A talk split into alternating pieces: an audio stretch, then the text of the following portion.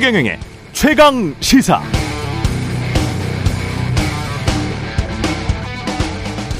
네, 어제 취임 100일 기자회견 윤석열 대통령의 모두 발언은 성과 중심이었습니다. 지난 정부에 대한 비판적 뉘앙스와 더불어서 윤석열 정부는 이것도 했고 저것도 했고 이것도 잘했고 저것도 잘했다는 식의 내용이 줄을 잃었습니다. 그런데 지지율은 왜 이렇게 낮은 것인가? 기자들의 질의응답 시간 첫 번째 질문이었는데요. 대통령은 이번 휴가를 계기로 지금부터 되짚어 보면서 조직과 정책 과제가 구현되는 과정에 어떤 문제가 있는지, 소통에 어떤 문제가 있는지 면밀하게 짚어 나갈 생각. 인사 쇄신은 정치적 목적을 갖고 해서는 안 되며 시간이 좀 필요할 것 같다. 대통령실 어디에 문제가 있었는지 지금 짚어보고 있다고 답변했습니다. 이번 휴가를 계기로 지금부터 되짚어 보면서 시간이 좀 필요할 것 같다.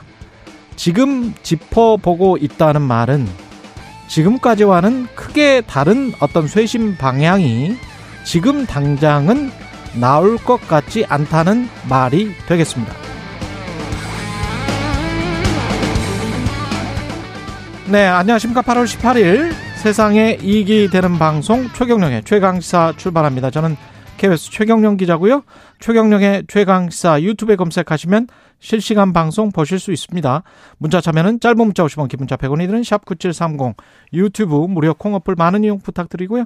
오늘 최강 시사 17일 어제 국민의힘 비대위 체제 효력 정지 가처분 신청 신문에 직접 참여한 이준석 국민의힘 전 대표 나와서 30분 동안 입장 들어보겠습니다.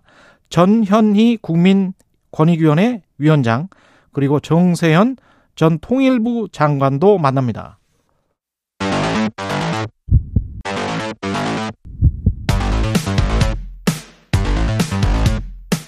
오늘 아침 가장 뜨거운 뉴스 뉴스 unboxing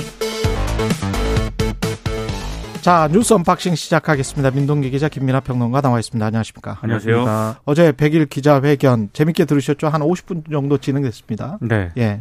근데 일단 뭐 오프닝에서도 말씀을 하셨지만 어, 모두 발언의 대부분을 100일 동안 추진된 국정 과제를 설명하는 데 할애했습니다. 이를테면 뭐 문재인 정부의 소득 주도 성장과 같은 잘못된 경제 정책을 폐기했다.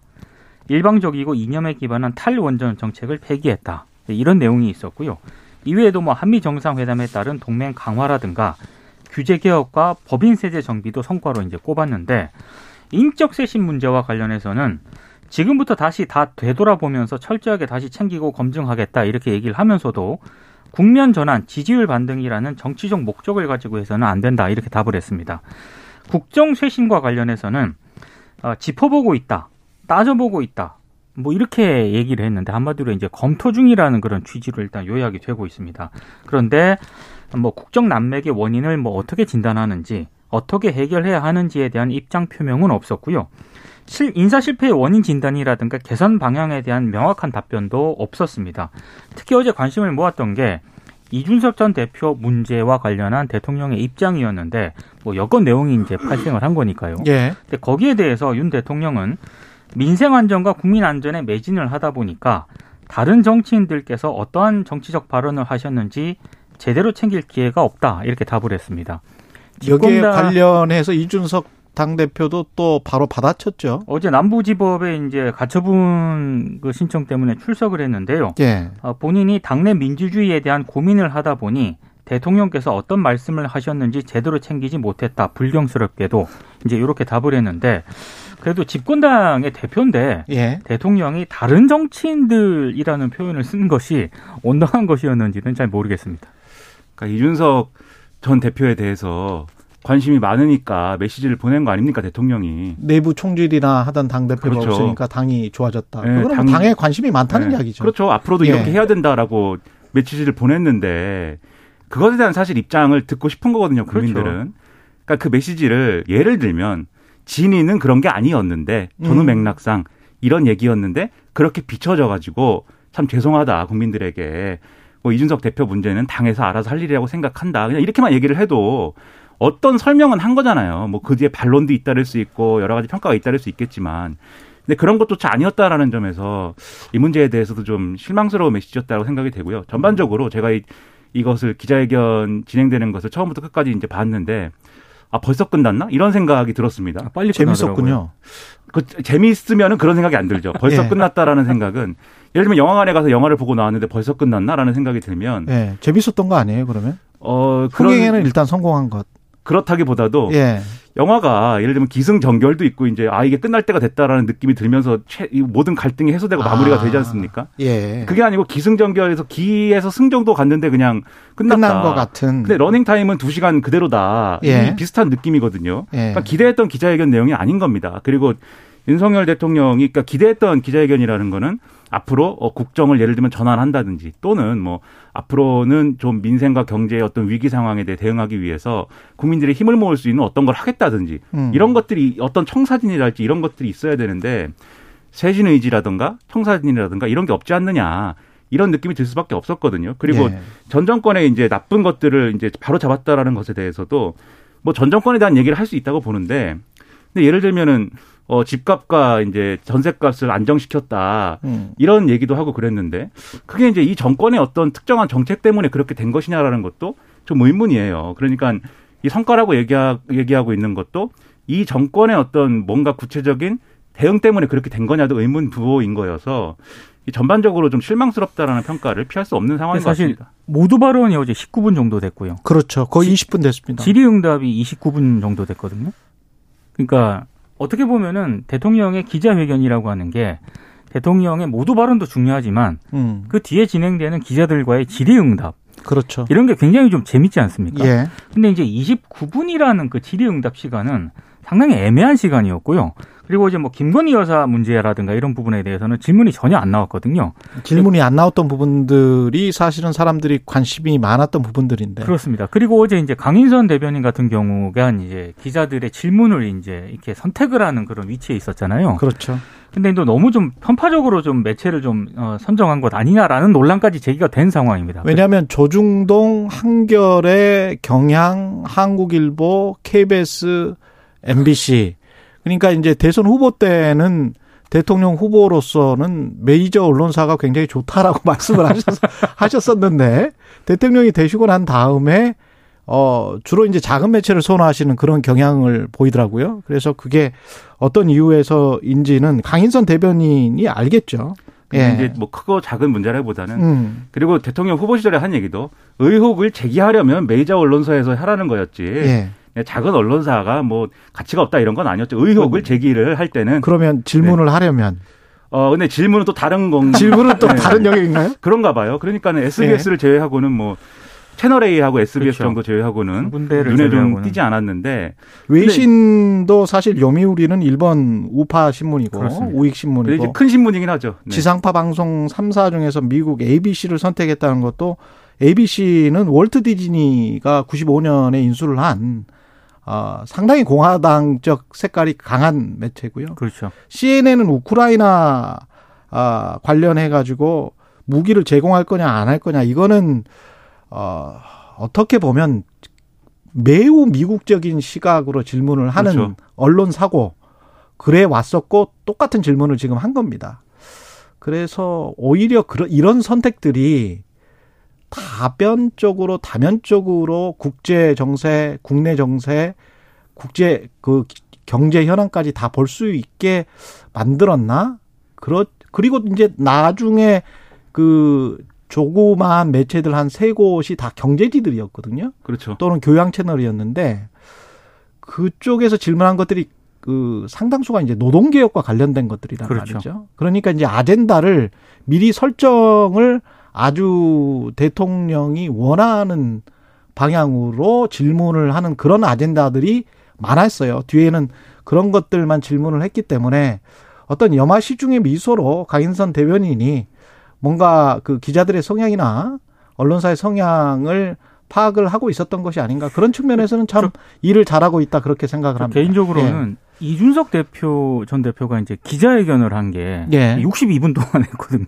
예. 1시간이 넘었습니다. 그렇죠. 근데 대통령이 그 취임 100일 기자회견을 하는데 어, 기자들과의 질의응답이 30분이 채 안 됐다라고 하는 것은 이거는 좀 다시 생각해봐야 될 문제이지 않나 싶어요. 음. 그리고 기자들이 또 그런 것도 있으면 저는 기자들이 좀 더 날카로운 질문을 던져야 되고 위축되지 않고 어떤 분위기든 간에 해야 될 질문을 해야 된다라고 생각을 하면서도 여기에 대해서 인간적으로 좀, 아, 저, 저 분위기면은 좀 질문하기가 어려울 수도 있어 라는 생각도 조금 한 게 뭐냐면 음.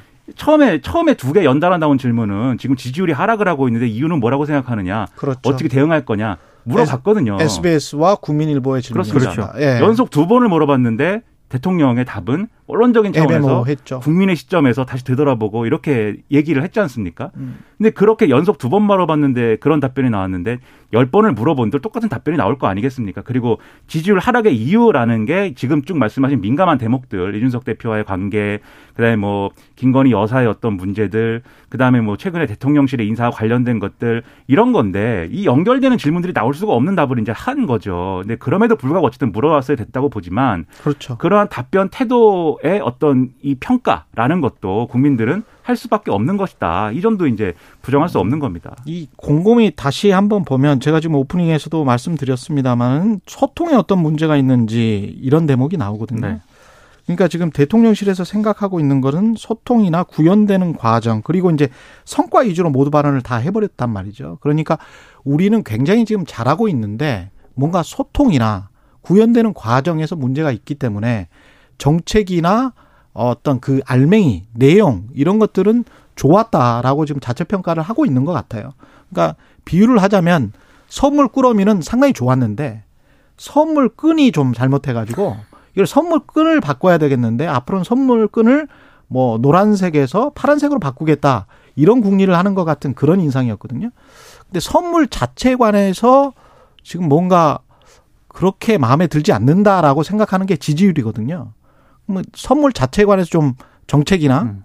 뭐 다른 것들 어 그런 것들을 좀 고민해 봐야 되지 않을까. 선물 그, 자체에 음. 관해서 고민해 봐야 되지 않을까 생각을 합니다. 예. 지금 말씀이 오늘 대부분의 언론들이 그래서 기자회견을 좀 부정적으로 평가한 맞습니다. 게 그런 이유인데 예. 국정 로드맵이 보여주지 못했다. 쇄신 의지가 없었다. 이렇게 평가를 하거든요. 그러니까 쇄신 의지라든가 국정 로드맵이라는 거는 이 정부가 하고자 하는 것을 뭐 명확하게 보여줘야 된다라는 것도 있지만 거기에 대해서 쇄신 의지라는 거는 뭐냐면 지금 말씀하신 대로 선물 포장지가 뭐 잘못됐기 때문에 아름다운 걸로 바꿔라. 그게 홍보 라인 교체한다는 거죠. 근데 그런 거는 아닌 것이죠. 음. 그런데 지금도 말씀하셨듯이 대통령실의 대응은 예를 들면은 강인선 대변인을 뭐 외신 대변인으로 좀 이동시키고 그렇죠. 대변인을 정무 감각이 있는 인사로 선발하겠다.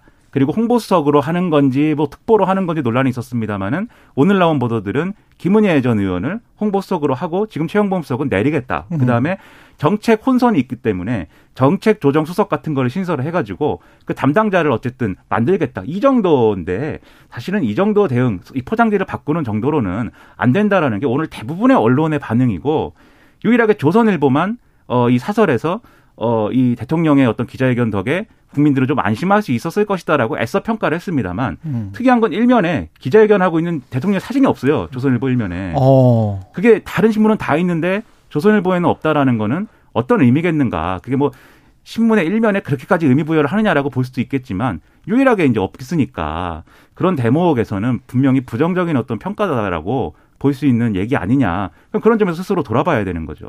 그리고 김연아 평론가가 아까 지적을 했습니다만은 시장과 정부의 역할을 좀 분리해서 생각할 필요는 있습니다. 그러니까 자본주의 시장의 경기 사이클 지금 저 집값이 내려가는 거는 한국뿐만이 아니고 미국도 그렇고 유럽도 그렇고 다 그렇거든요. 그렇죠. 그러면 미국이나 유럽이 한국과 동일한 정책을 취했기 때문에 윤석열 정부 100일과 똑같은 정책을 취했기 때문에 집값이 내려가는 거는 아니거든요. 지난해 하반기부터 인플레이션 압력이 심해졌고 그래서 금리를 올렸고 금리가 오른 것 때문에 경기가 조금씩 줄어들고 네. 총수요가 줄어들고 있다는 거는 뭐 상식적인 이야기잖아요. 이게 사실은 문재인 정부가 초기에 투기꾼 때문에 집값이 오른다고 해가지고 그쪽으로만 방향을 계속 맞췄잖아요.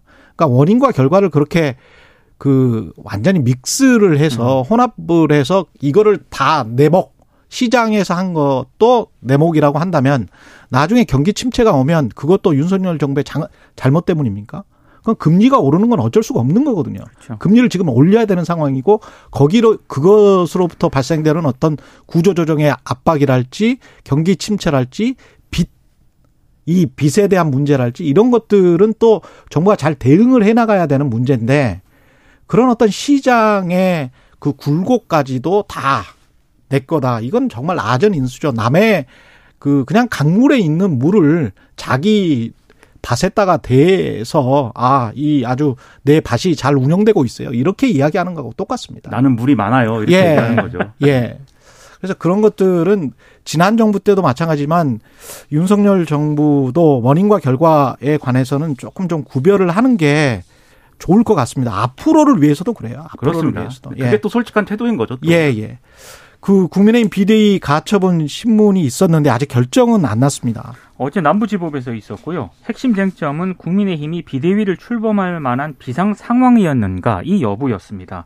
이준석 전 대표 쪽은 일단 6개월 당원권 정지를 두고 권리가 아닌 사고에 불과하다 이렇게 주장을 하고 있고요.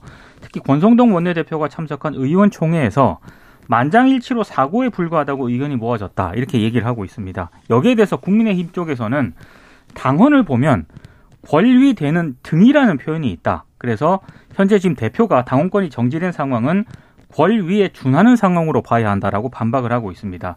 아, 그리고 이준석 전 대표 쪽에서는 지난 2일 열린 최고위원회의에 상임정국이 전국위원회 소집 요구한 결의에도 절차적 가자가 있다 이렇게 지적을 하고 있거든요. 이건 많이 언론에 보도가 되긴 했습니다만 배현진 의원 등 최고위원 사퇴 의사를 밝힌 이들이 최고위에 출석을 해서 의결을 했기 때문에 이건 엄밀하게 따지면 의결 정족수를 충족하지 못했다. 이렇게 이제 지적을 하고 있는 것이고 여기에 대해서 국민의힘 쪽에서는 사퇴서를 정식으로 제출한 게 아니기 때문에 하등의 문제가 없다. 이렇게 얘기를 하고 있습니다. 아, 그리고 이준석 전 대표 쪽에서는 상임 정국이 의결, 그거 비대위 출범 여부에 대한 찬반 투표가 ARS로 진행이 된 점, 그리고 유튜브를 통해 토론이 이루어진 점도 어제 문제를 이제 삼고 있는데요.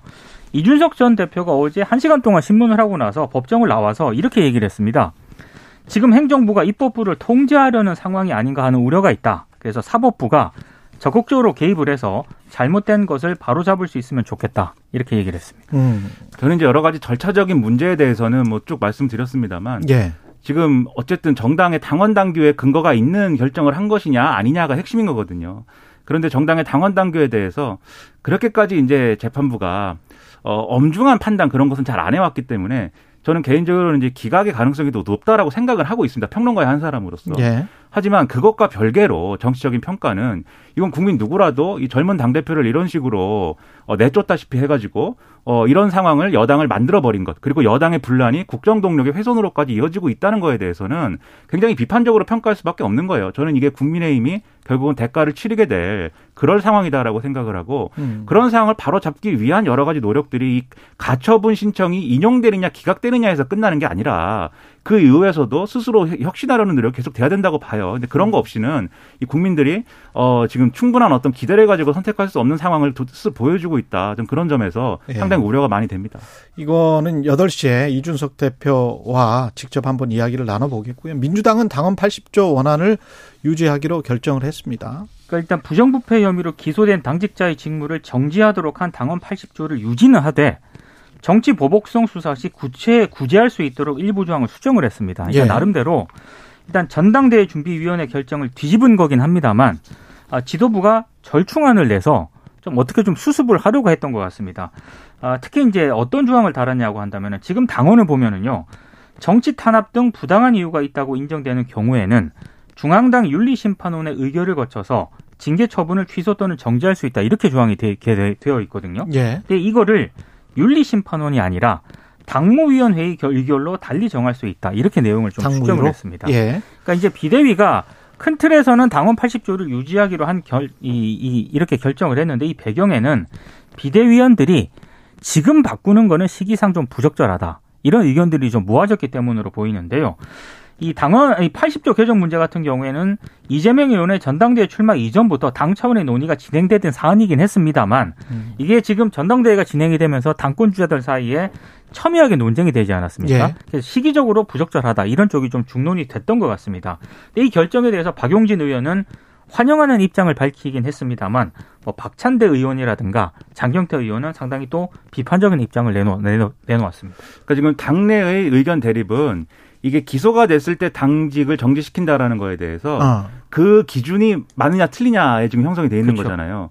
그러다 보니까 이게 국민적인 어떤 시선에 볼 때는 여러 가지 논란의 소지가 있어서 일단 한 발 후퇴한 걸로 보이는데 근데 어제도 말씀드렸습니다만 근데 절차상에서 원래는 윤리심판원, 이 윤리심판원은 외부 인사들까지 포함이 되는 그런 기구기 때문에 그렇죠. 여러 가지로 복잡한 어떤 정치적 맥락이 형성될 수 있는데 윤리심판원에서 판단하는 게 아니고 당무위에서 판단하는 것으로 바꿨지 않습니까? 예. 근데 요거에 대해서는 사실 당내에 논, 논점이 없어요. 쟁점이 형성되지 않아요. 근데 음. 밖에서 볼 때는 지금 언론에서는 당무위라는 게 결국 당 지도부 아니냐. 최고위 플러스 그다음에 각 지역위원장이라든가 일부 이제 저 광역시도당이라든가 이런데 어 의결권 있는 사람들이 들어오는 건데 그 구조에서는 당연히 이제 지도부가 셀프 면제할 수 있는 거 아니냐. 지금 비판을 이렇게 하고 있는 그런 상황이거든요. 근데 제가 볼 때 결국 이게 부정부패냐 아니냐부터 시작을 해가지고 그런 판단 기준은 그게 확대된 것이든 아니든 당 지도부가 어느 정도는 할 수 있을 수밖에 없는 거라고 저는 생각을 합니다. 그래서 민주당이 이 정도 이제 당원 개정을 하다가 이제 그 유턴한 거에 대해서는 좀 긍정적으로 평가를 하지만 만약에 이후에 이제 일부 언론에서 우려하는 것처럼 이게 뭐 어떻게 봐도 기소가 된 상황에서 당직을 정지시키는 것 정지시키는 것이 반드시 필요한 사안임에도 불구하고 음. 당무위가 억지로 결정해가지고 이거는 그 부정부패 사안이라고 볼 수가 없다라고 예. 한다라고 하면은 그건 국민적인 심판의 대상이 되는 것이죠. 당연하죠. 그렇죠. 예. 과연 그렇게 할 것이냐는 앞으로 지켜볼 문제라고 봅니다. 그때 나오는 사안 가지고 판단을 해야 된다. 누차 이야기를 했고 그렇죠. 최강 시사에서 몇 번 비판을 했는데 다행히도 최강 시사를 듣는지 가장 영향력 있는 프로그램인가 봐요 이게 네, 역시 최경영 기자님의 예. 네, 대단한 예. 판단력입니다 이게 예. 검찰총장과 공정위원장 후보자는 윤곽이 지금 나왔습니다. 언론 보도가 일단 나왔거든요. 네. 이원석 대검찰청 차장 검사를 지명할 것으로 보인다라고 이제 조선일보를 비롯한 일부 언론이 보도를 했고요. 어, 그리고 어, 뭐 공정거래위원장 후보자 같은 경우에는 한기정 서울대 법학전문대학원 교수가 유력하다 이렇게 보도를 하고 있습니다. 이게 맞는지 여부는 아마 오늘 내일 판가름이 날 것 같은데 일단 검찰총장 후보자와 관련해서는 이런 시각도 있습니다. 굳이 이럴 거면 왜 지금까지 뽑지 않고 시간을 이렇게 끌었느냐? 결국에는 지금 뭐 검찰총장을 보좌할 대검 주요 참모들까지 이 한동훈 장관 뜻대로 미리 인사가 다 이루어지지 않았습니까? 게다가 뭐 인사정보 관리단도 다 설치하고 뭐 그렇습니다. 법무부가 완전히 setup이 된 거죠 검찰 조직이 누가 예. 검찰총장에 임명이 되더라도 예. 결국에 주도권은 한동훈 장관이 행사할 것이다라는 전망이 나오고 있습니다. 그럴 수밖에 없다고 생각하는 게 대검 차장검사라는 직책은 검찰총장이 없을 때 검찰총장의 직무를 대리하는 사람 아닙니까? 그렇죠. 그러니까 이렇게 할 거면 애초에 그냥 이원석 차장을 대검 총장으로 그렇죠. 추천하면 되는 거잖아요 검찰총장으로. 음. 근데 그러지 않은 거에 대해서는 지금 후보자가 4명이지 않습니까? 검찰총장 예. 후보 추천위가 추천한. 근데 그 중에 여완석 검사, 김우건 검사는 소위 말하는 언론에서 분류하는 윤석열 사단이 아니에요. 특수통 검사들이긴 한데. 그렇죠. 음. 그리고 이두봉 검사, 그다음에 지금 말씀하신 이제 이원석 검사가 소위 말하는 윤석열 사단인데 이두봉 검사는 무슨 논란이 있습니다. 그 뭐라고 하죠? 보복 기소라고 하나요? 네. 유성 씨 그렇죠. 가족 조작 사건과 관련해서 좀 연관이 돼 있던 그렇죠. 얘기죠. 그렇죠. 네. 그러다 보니까 결국 그러면 이, 원석 검사 아니냐라는 건데. 음. 그러니까 제가 볼 때는 특 검찰 중에서도 특수통, 특수통 중에서도 서로 못 믿는 부분이 있는 거 아니냐라는 의심이 드는 거예요, 저는. 그러니까는 한동훈 장관이 먼저 인사를 선제적으로 다 해버린 다음에 그러고 나서도 지나서 지나서 결국 자신과 연수원 동기고 지금 대검 차장을 맡고 있는 이원석 검사를 추천할 수밖에 없는 상황 아니냐. 저는 이렇게까지 생각이 되는 건데 그렇다고 하면 굉장히 편협한 국정운영 아닙니까? 지금 당장 이제 이원석 검사가 연수원 27기여서 음. 검사들이 또 옷을 많이 벗어야 된다 뭐 그렇죠. 이런 얘기도 나오는데 옷 벗고 승진하는 검사들은 그럼 또 어떤 사람들인 거냐 이런 얘기 될 수 있거든요. 예. 그래서 이런 것들에 대해서 좀 자각을 하고 있는지 상당히 좀 걱정이 됩니다. 우리 뭐 검사들 옷 벗는 거 걱정할 필요는 없어요. 그분들 다 대형 로펌으로 그렇죠. 가가지고 또 옷을 잘... 벗 는 게 걱정이라기보다는 예, 예. 거기서 나오는 논란, 예. 예. 저의 또 나름대로의 네, 걱정거리죠. 네. 예. 짧게 조 바이든 대통령이 인플레이션 감축 법안에 서명을 했습니다. 우리나라 돈으로 약 천조 원 가량 규모의 인플레이션 감축법인데요. 예. 이게 특히 뭐 공화당이라든가 민주당 일각에서도 이게 반대를 했었는데 음. 어찌 됐든 극적 합의를 거쳐서 상하원 차례로 통과가 됐습니다. 앞으로 이제 중간 선거에서 이게 상당히 좀 어느 정도 효과를 발휘할 것인가 이게 관건인데 우리로서는 조금 조금 좀 손해가 보일 것 같기도 합니다. 우리 기업 입장에서는 특히 이제 우리 돈 약 천만 원의 세액 공제 혜택을 주기로 했는데 전기차 그렇습니다. 전기차 같은 경우에. 근데 미국에서 생산된 차량으로 한정을 했거든요. 그러니까 미국에서 우리가 전기차를 생산하지는 않죠. 다른 그렇습니다. 차는 내연기관 차는 생산하지만. 그렇습니다. 예. 그래서 현대기아차 같은 경우에는 미국 시장에서 전기차 판매에 상당히 좀 타격을 받을 것으로 보입니다. 그러니까 이름이 인플레이션 감축법인데 돈을 더 쓰는 내용이 상당 부분 들어가 있는데 그렇죠. 음. 이건 아무래도 인플레이션 때문에 피해를 본 어떤 서민들의 도움이 되기 위한 그런 개념으로 접근을 하고 있겠죠. 근데 그런 네, 점에서는 그게 아니고 에너지를 저 탄소 쪽 탄소 줄이는 쪽으로 가기 때문에 그 에너지 가격이 워낙 높잖아요. 석유나 그렇죠. 네. 뭐 그런 것들을 덜 의존할 수 있다. 그래서 인플레이션 감축 법안이라는 상당히 기만적인 용어입니다. 이거. 그렇죠. 그게 이제 에너지 안보하고 기후 변화 대응이고 예, 예. 나머지 예. 이제 무슨 뭐 서민 의료 보장이라든가 뭐 이런 것들이 또 포함돼 있어서 그렇게 말씀드렸는데 예. 결과적으로 우리 현대차나 이런 데 주가는 또 이것 때문에 하락을 했어요. 그것 때문에 신문들 걱정이 많았고 일면에 다 나와 있는데 뭐 순리대로 되지 않겠습니까? 결과적으로는 지금 말씀하신 대로. 나중에 이거 아주 재밌는 사안인데 인플레이션이 이렇게 해서 그 감소가 될지는 모르겠어요. 그렇죠. 예. 네. 뉴스 unboxing 민동기 기자 김민하 평론가였습니다. 고맙습니다. 고맙습니다. KBS 일라디오 최경영의 최강시사 듣고 계신 지금 시각 7시 46분입니다.